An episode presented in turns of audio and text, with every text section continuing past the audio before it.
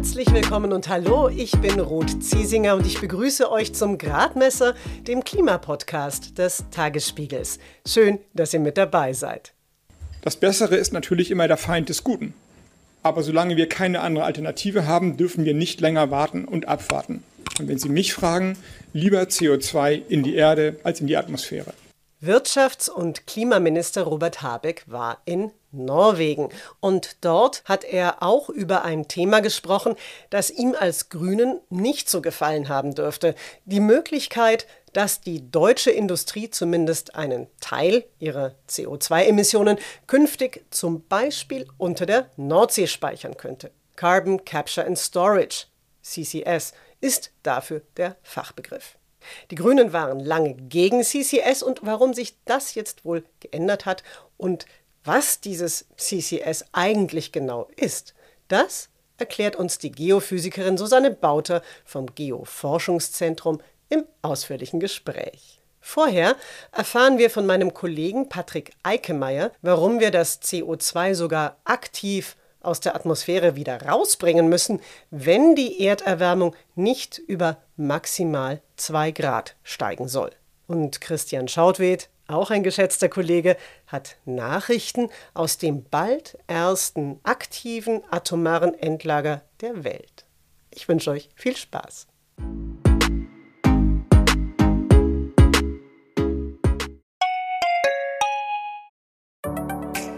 Hallo, ich bin Lorenz Marold, Chefredakteur beim Tagesspiegel. Wenn Ihnen unser Podcast gefällt, testen Sie doch gerne auch mal unser E-Paper oder unser Digital-Abo mit allen Inhalten von tagesspiegel.de. Wir sind rund um die Uhr für Sie da, damit Sie wissen, was wirklich wichtig ist. In Berlin, in Deutschland und international. Sie können unser Angebot jetzt gratis testen unter tagesspiegel.de slash probieren.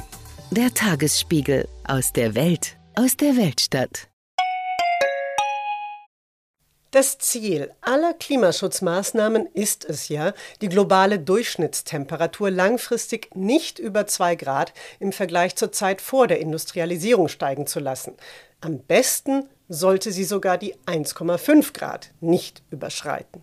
Wie unsere CO2-Emissionen damit zusammenhängen und warum wir hier auch über die Speicherung von CO2 reden müssen, das sagt mein Tagesspiegel-Kollege Patrick Eikemeyer. Die Temperaturgrenzen, auf die man sich ja international verständigt hat, sind verbunden mit einer maximalen Menge von Treibhausgasen, die man eben noch in die Atmosphäre entlassen darf. Wenn ich weniger mache, dann bleiben wir mit großer Wahrscheinlichkeit unter dieser Grenze. Wenn es mehr werden, dann überschreiten wir diese Grenze. Bei 1,5 Grad ist das noch weniger als bei ähm, 2 Grad und theoretisch wäre es möglich, einfach nur die Emissionen drastisch runterzufahren, sodass wir unter dieser Grenze bleiben. Praktisch wären das Reduzierungsraten, die es so noch nie gegeben hat und die schlicht unrealistisch und mit wirtschaftlicher Entwicklung auch nicht zu vereinbaren sind. Deswegen müssen wir uns überlegen, wohin wir mit dem CO2 könnten, wenn wir es nicht in die Atmosphäre entlassen dürfen. Und da ist die Speicherung von CO2, das aus der Verbrennung von fossilen Brennstoffen stammt, eine Möglichkeit. Hm. Bei, der, bei dieser Speicherung von CO2, da muss man sich ja zwei Aspekte eigentlich überlegen. Da geht es ja einmal um die Frage, wie kriege ich das CO2 erstmal überhaupt aus der Luft wieder raus? Und dann der zweite Schritt, wie speichere ich dieses Kohlenstoffdioxid dann am besten?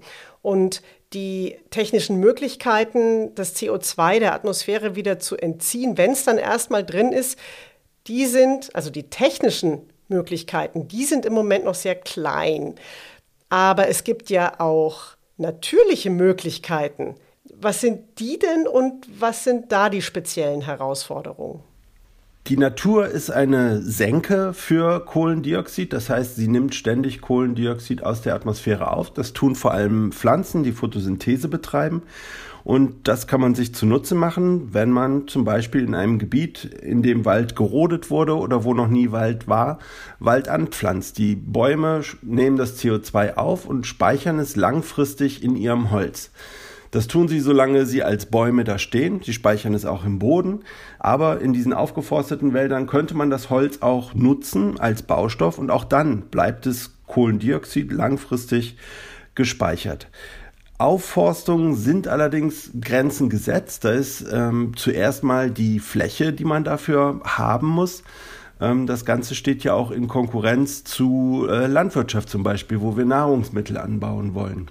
Bewirtschaftete Wälder stehen auch in Konkurrenz zur Erhaltung von Artenvielfalt, zu natürlichen Wäldern.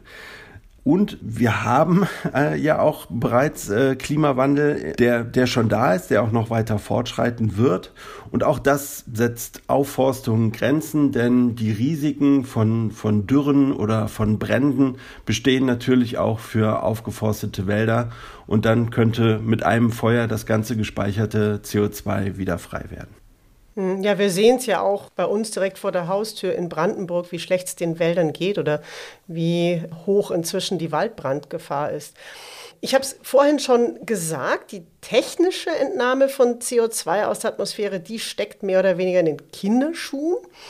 Ich bringe jetzt mal einen Fachausdruck mit ins Gespräch. Das nennt man Carbon Dioxide Removal. Es gibt aber noch etwas anderes, was eben schon deutlich mehr praktiziert wird. Das ist Carbon Capture and Storage. Das ist eben eine Technik, die in der Industrie schon häufiger eingesetzt wird, nämlich dass man CO2, das in einem Produktionsprozess entsteht, dass man das quasi gar nicht erst in die Atmosphäre entweichen lässt, sondern einfängt und dann eben speichert. In Deutschland machen wir das nicht. Aber Norwegen zum Beispiel hat damit schon einige Erfahrungen gemacht. Kannst du da vielleicht noch ein bisschen genauer erklären, worum es da geht? Ja, man macht sich zunutze, dass man die Verbrennung von fossilen Brennstoffen, dass die konzentriert ist, dass die nicht über die ganze Welt verteilt ist, sondern man kann zum Beispiel an ein Kraftwerk gehen und die Abgase durch eine Apparatur leiten, die das CO2 abscheidet, die das trennt von den restlichen Abgasen. Dieses CO2 kann dann in hoher Konzentration dort entnommen werden und unterirdisch eingelagert werden. In Norwegen macht man sich schon lange die geologischen Schichten zunutze, aus denen man vorher Öl gefördert hat und pumpt dort das CO2 wieder rein. Unter hohem Druck kann das sich dort auch lange halten, wenn man die geeigneten Formationen dafür verwendet. Ja, und was das für geeignete Formationen sind, von denen Patrick da spricht und wie sicher diese Technik des Carbon Capture and Storage eigentlich ist, das und mehr weiß jetzt Susanne Bauter.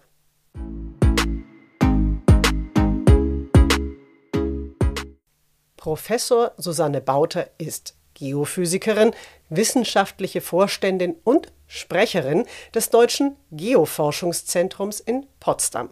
Sie ist in der niederländischen Provinz Drenthe geboren und bevor sie nach Potsdam gekommen ist, hat sie an der Universität in Norwegens Hauptstadt Oslo gelehrt. Wir haben uns im Videocall getroffen.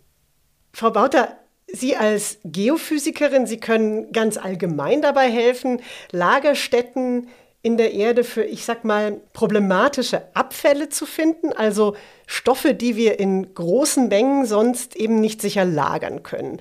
Und ganz konkret wissen Sie ja sehr gut darüber Bescheid, wie wir das Klimagas CO2 so im Boden speichern können, dass es eben nicht die Erderwärmung weiter vorantreibt. Können Sie das mal in einfachen Worten beschreiben? Wie und wo lässt sich CO2 eigentlich unter der Erde speichern und ähm, wie funktioniert das genau? Ja, sehr gerne. Das sind ja gleich mehrere Fragen auf, auf einmal. Stimmt. Ich, würde, ich würde das gerne erklären mehr aus, aus meiner Rolle als wissenschaftliche Vorständin von, vom GFZ ähm, und weniger aus, aus meiner eigenen Forschung. Weil hier am GFZ gibt es ja lange Jahre Erfahrungen mit Speicherung. Ja, und ja. CO2-Speicher ist natürlich sehr interessant. Das ist ja ein, ein Gas. Und wie, wie bekommen wir das und wie stecken wir das dann im, im Untergrund rein? Es ist ja nicht so, dass wir im Untergrund ein riesiges Loch haben, was wir dann mit Gas füllen, oder? So, der Untergrund ist, ist ein Gestein. Und wenn wir über Speicherung von einem Gas wie CO2 im Untergrund reden, dann geht es darum, dass wir dem Gas durch ein Bohrloch reinbringen und es im Poreraum in ein Gestein speichern. So wie ein trockenes Gestein zum Beispiel Wasser aufsaugen kann. Sodass dem CO2 dann in hohe Raum gespeichert, wie, wie Erdgas auch in Erdgaslagerstätten. Also das ist eben nicht so eine große Höhle unter der Erdoberfläche, sondern ich stelle mir das eher so vor, dass es da Gesteinsschichten gibt, die das Gas quasi wie so ein Schwamm aufnehmen. Ist das richtig? Genau, das, das ist die, die richtige Vorstellung. Und die Gesteinsschichten, die liegen ja auch oft nicht nur horizontal und schön flach, aber sind ein bisschen gewölbt, wie, wie in Faltenstrukturen. Und das, das gibt dann die Schichten, wo das Gas gespeichert werden kann. Das Gas wünscht immer aufzusteigen. Aber mhm. das soll dann ja, darüber Schichten geben, Deckschichten, die undurchlässig sind, damit das, das CO2 auch im Untergrund bleibt.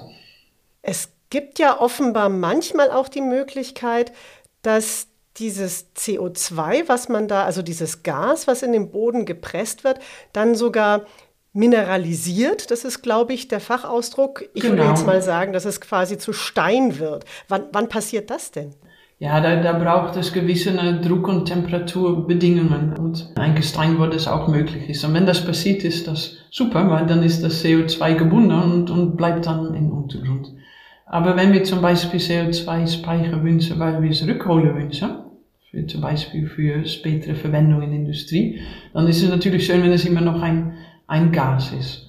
Und übrigens ist es ja oft kein, es ist kein Gas, was wir speichern, aber es ist schon in einem Zustand unter höherem Druck, so es ist eher flüssig, damit wir es auch durch ein Pipeline transportieren können. Ah ja. Ja, wir, wir reden jetzt schon so darüber, als ob das ja quasi tagtäglich gemacht würde. In der Praxis ist es aber so, dass zumindest in Deutschland durch ein Gesetz, das ist das Kohlenstoffdioxid-Speicherungsgesetz von genau. 2012, dass da eigentlich de facto das Speichern und vor allem auch der Transport von CO2 erstmal verboten ist. Und genau. ähm, Sie haben aber es ja schon angesprochen, Ihr Geoforschungszentrum, das hat da eben aber trotzdem besondere Erfahrungen gemacht, denn Sie hatten in Ketzin ein Pilotprojekt und ich erkläre vielleicht noch kurz Ketzin, das ist so ein kleiner Ort in Brandenburg, so von der Berliner Stadtgrenze vielleicht 20 Kilometer ungefähr entfernt. Und da haben sie eben in den Jahren zwischen 2008 und 2013 rund 70.000 Tonnen Kohlenstoffdioxid im Boden gespeichert.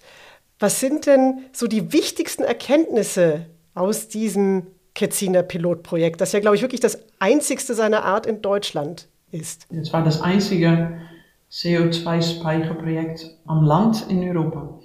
Und oh, das war vor dem Kohlendioxidspeichergesetz. So, ähm, das Kohlendioxidspeichergesetz ermöglicht ja noch weitere Forschung, aber nachdem das Gesetz in Wirkung getreten ist, hat keine weitere Speicherung in Deutschland von CO2 stattgefunden. So, in, in Ketzin, ja, wie Sie gesagt haben, fast 70.000 Tonnen CO2. Das hört sich als recht viel an, aber wir müssen mal in Gedanken nehmen, dass Deutschland ja 760 Millionen Tonnen CO2 pro Jahr produziert. Andere Speicherprojekte Millionen, Millionenordnung speichern. Aber was wir in Ketzin gezeigt haben, ist, dass es in Deutschland möglich ist, CO2 zu speichern und dass es auch sicher und zuverlässig gemacht werden kann. So, wir haben da Erfahrungen gesammelt ja, mit deutschem Untergrund wie den Prozess durchzuführen. Und ich möchte auch betonen, der Dialog mit den Leuten dort, mit der Bevölkerung von Ketzin. Ja, für uns war das natürlich auch eine neue Erfahrung. Wir, das war für uns sehr positiv. So dieser ähm, enge Dialog mit, ja, mit Bürgermeister, Feuerwehr, Tag der offenen Tür, Führungen, das war ein, ein, für uns ein sehr ja, motivierender und begeisternder Aspekt auch vom Projekt. Und wissenschaftlich war es natürlich super spannend. Aber diesen Teil hat es auch für uns ein, wirklich ein schönes Projekt gemacht. Das ist doch, glaube ich, ein ganz wichtiger Punkt, eben der Austausch mit den Menschen in der Umgebung, die dort leben. Da würde ich auch gerne gleich nochmal drauf zurückkommen. Ich hätte aber vorher noch eine andere Frage. Denn haben Sie auch eine Einschätzung dazu gewonnen über dieses Projekt, wo man in Deutschland theoretisch sonst noch CO2 speichern könnte, wo es noch geeignete Städten und Orte dafür gäbe?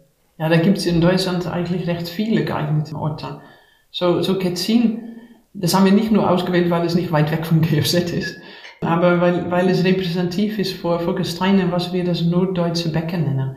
was der größte Teil von Norddeutschland bedeckt und auch ein Teil auf Offshore und der Nordsee. Wir haben dort den Sandstein gespeichert. Das ist sehr geeignet für Speicherung von Gasen.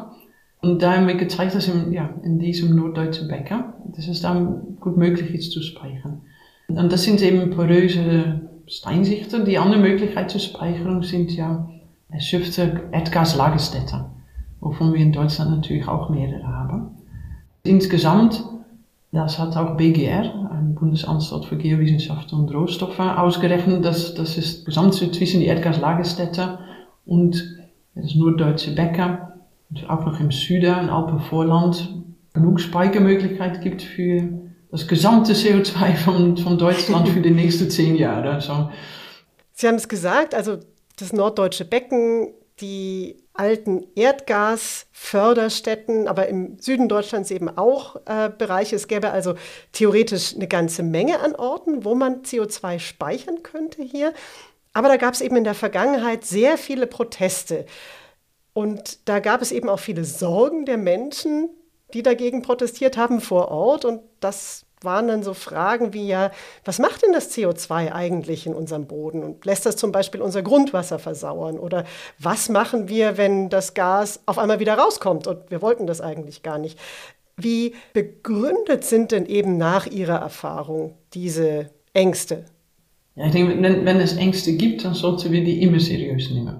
Und es ist natürlich, es ist eine Technik. Wir versuchen natürlich immer alles so so gut wie möglich durchzuführen mit allem Monitoring. Aber 100% können wir natürlich mit keiner Technik garantieren.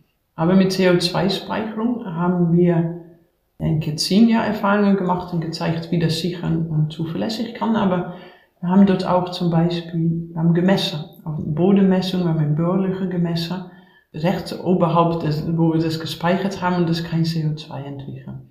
Natürlich waren das kleine Mengen, wir haben ja über diese Millionen Tonnen geredet. In anderen Ländern, wie Norwegen, wird schon seit 1996 ähm, Millionen Tonnen gespeichert, ein Million Tonnen pro Jahr.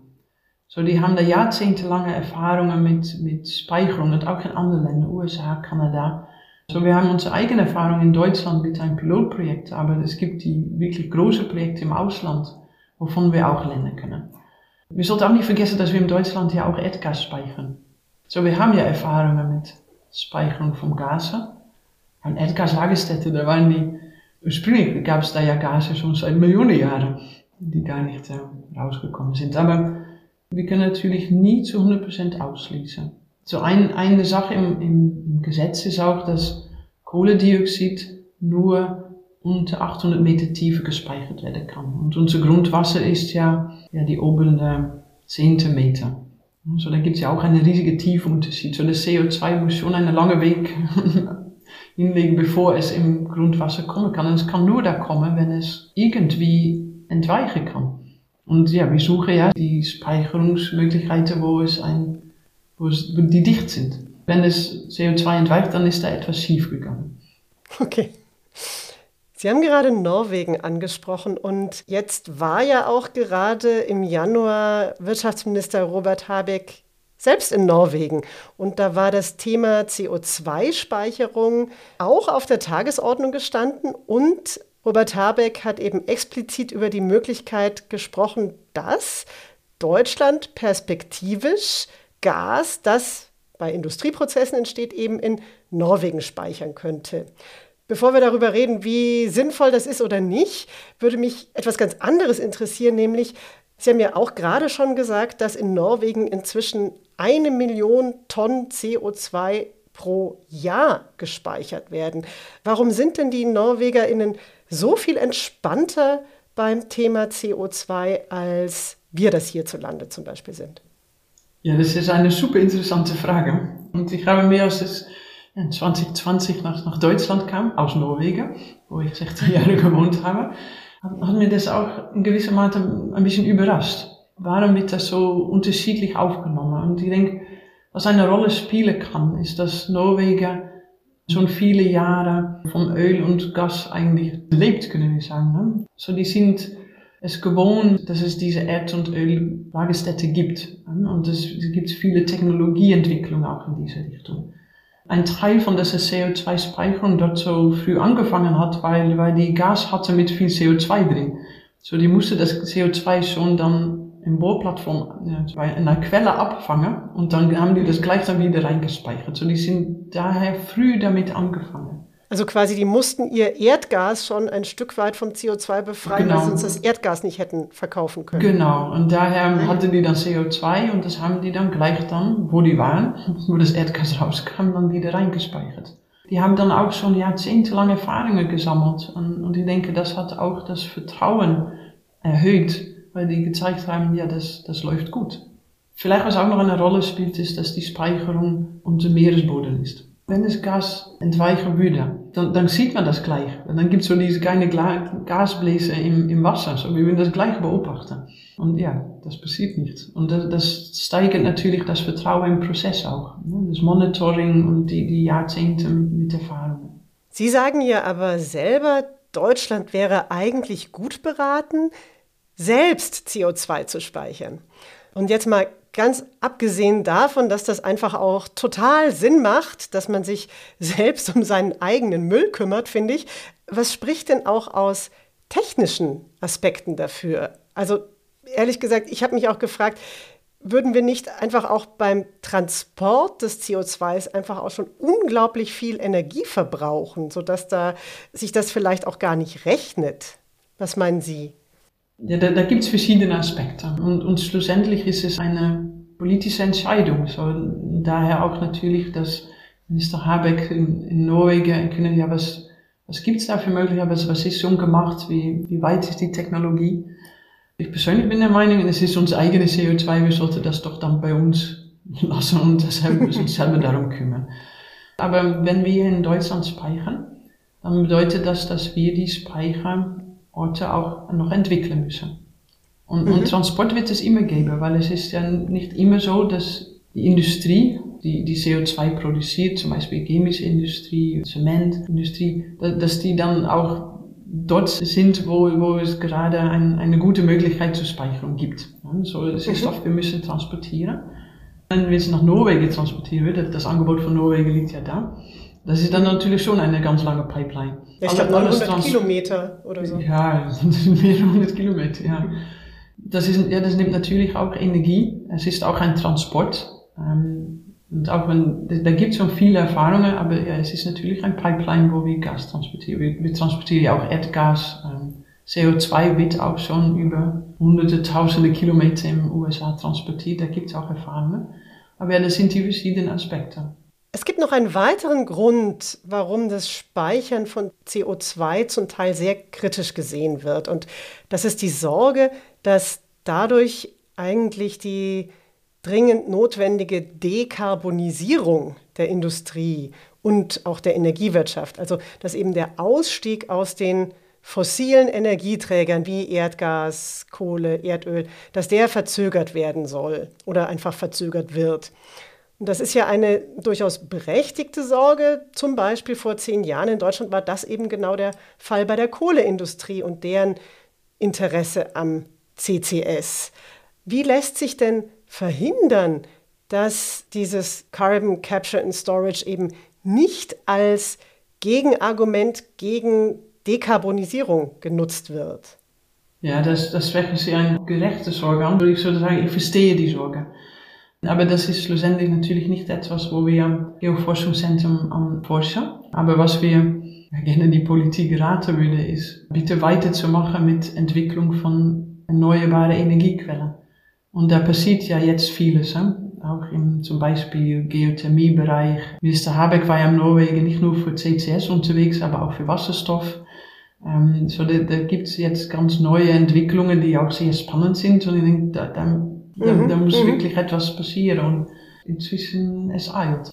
Wir sehen die Speicherung von CO2 im, im Untergrund, was wir gezeigt haben, dass möglich ist, als eine Überbrückung, sodass wir es schaffen, als Gesellschaft umzusteigen auf andere Energie- und Wärmequellen. Aber es wird auch immer von chemischen, industriellen Prozessen immer noch ein, ein Restteil CO2 geben. Einige Prozesse können gut auf andere Energiequellen umsteigen, andere nicht, wie, wie Zement. Daher sollten wir auch langfristig darüber nachdenken, was, was tun wir mit diesem CO2 und dafür Speichermöglichkeiten entwickeln. Das ist, glaube ich, auch das, was zum Beispiel das Umweltbundesamt als Richtlinie ähm, propagiert, dass man sich eben darüber bewusst ist, es gibt einen gewissen Prozentsatz an CO2, den wir ausstoßen, der eben nicht äh, durch Elektrifizierung oder Energieeffizienz oder sowas vermeidet werden kann. Und die CO2-Speicherung, die zielt eben darauf ab. Ich würde sagen, lang, langfristig ja. Aber was wir in mhm. den nächsten paar Jahren tun, während die Gesellschaft sich auf andere Energie- und Wärmequellen einsetzt und umwandelt, wie kriegen wir kurzfristig diese enorme Menge von CO2 in unsere Atmosphäre runter? 750 Millionen Tonnen CO2, die wir in Deutschland pro Jahr ausstoßen. Wie kriegen wir das, das runter? Es eilt natürlich inzwischen um die Erderwärmung, dass das nicht noch höher wird als im Pariser Abkommen vorgesehen, die anderthalb bis zwei Grad. Und um diese zu erreichen, dass es nicht noch mehr wird als das, müssen wir als Gesellschaft Maßnahmen ergreifen. Und CO2-Speicherung wäre, eine Möglichkeit, dass wir in den nächsten Jahren mehr speichern und damit dann auch dann für später die Möglichkeit haben für die, die restliche CO2 von zum Beispiel chemischen Prozessen.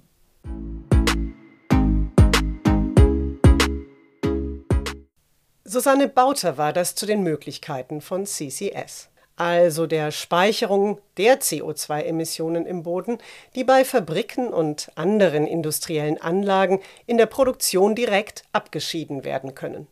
Wie es eigentlich mit unseren Möglichkeiten aussieht, CO2, das einmal in die Atmosphäre gelangt ist, dieser dann wieder zu entnehmen, darüber werden wir uns in einem der folgenden Gradmesser unterhalten. Jetzt aber bleiben wir noch zusammen mit meinem Kollegen Christian Schautwed im Norden Europas und bei der Frage, wie wir hochproblematischen Müll lagern wollen. Du hast gerade in Finnland das vermutlich erste Endlager der Welt für hochradioaktiven Atommüll besucht. Und zwar auf der Insel, und ich hoffe, ich spreche das jetzt richtig aus, Olkiluoto im botnischen Meerbusen liegt das zwischen Finnland und Schweden. Und wenn alles läuft wie geplant, dann lagern dort ab 2025 strahlende Brennstäbe, und zwar aus dem benachbarten Kernkraftwerk auf der Insel. Und was wir uns hierzulande nur schwer vorstellen können, die Leute in der Umgebung, die finden das zum größten Teil richtig gut. Woran liegt das? Also die Leute leben schon seit Jahrzehnten da mit der Kernenergie. Das AKW dort auf Olkiluoto läuft seit 1979 und die Gemeindeverwaltung steht voll dahinter, auch hinter dem Endlager.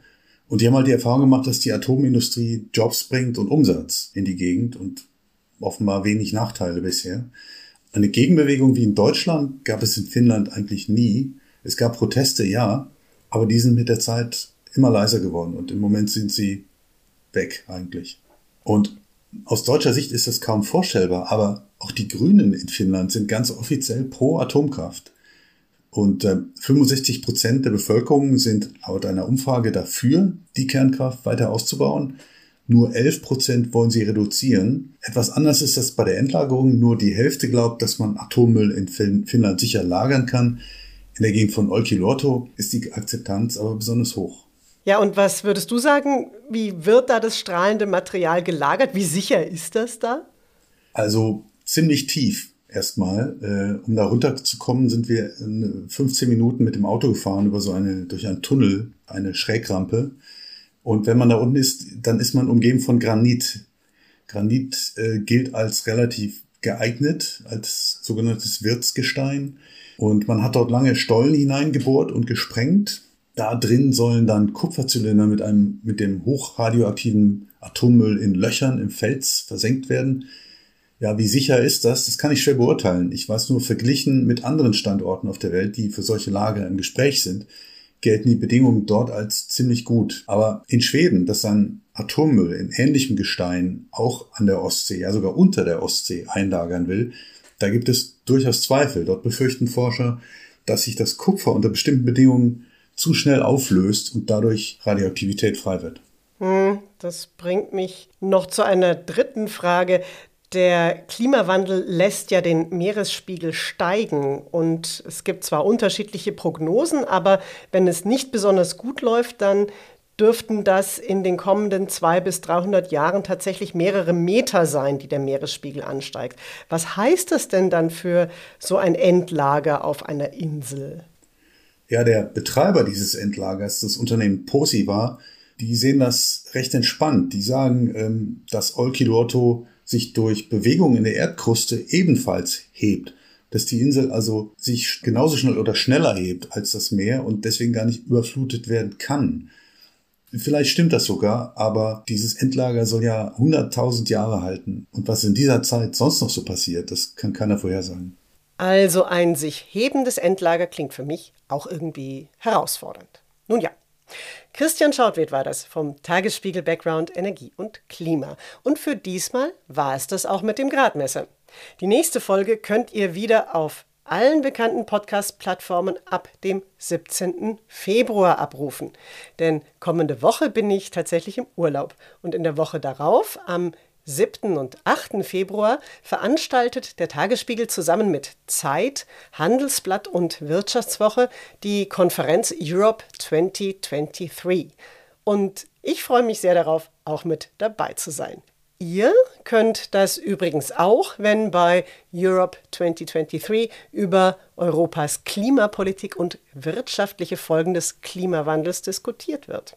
Einen Link mit allen Infos zum Programm, Sprecherinnen und ganz wichtig zur kostenlosen Anmeldung stelle ich euch in die Show Notes. Ja, und dann freue ich mich natürlich darauf, wenn ihr dann hier beim Gradmesser am 17. Februar wieder mit dabei seid. Abonniert ihn am besten, dann verpasst ihr die Folge nicht. In der Zwischenzeit erreicht ihr mich auch gerne unter gradmesser.tagesspiegel.de. In diesem Sinne, mein Name ist Ruth Ziesinger. Alles Gute und bis zum nächsten Mal.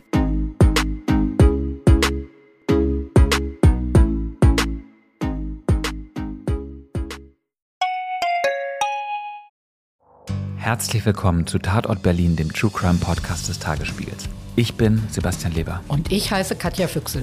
Es geht um Körperverletzung, um Entführung, aber auch um Mord und Totschlag.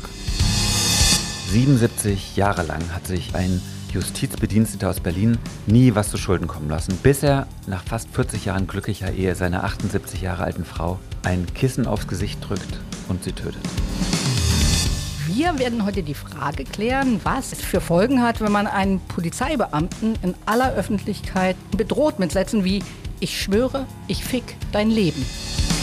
Es geht um den Prozess gegen den sogenannten Clanchef Arafat Abu Chaka und drei seiner Brüder. Unsere nächste Folge, da ist alles ganz anders, als es zunächst scheint. Hört rein bei Tatort Berlin, dem True Crime Podcast des Tagesspiegels. Abonniert Tatort Berlin jetzt, um keine Folge zu verpassen.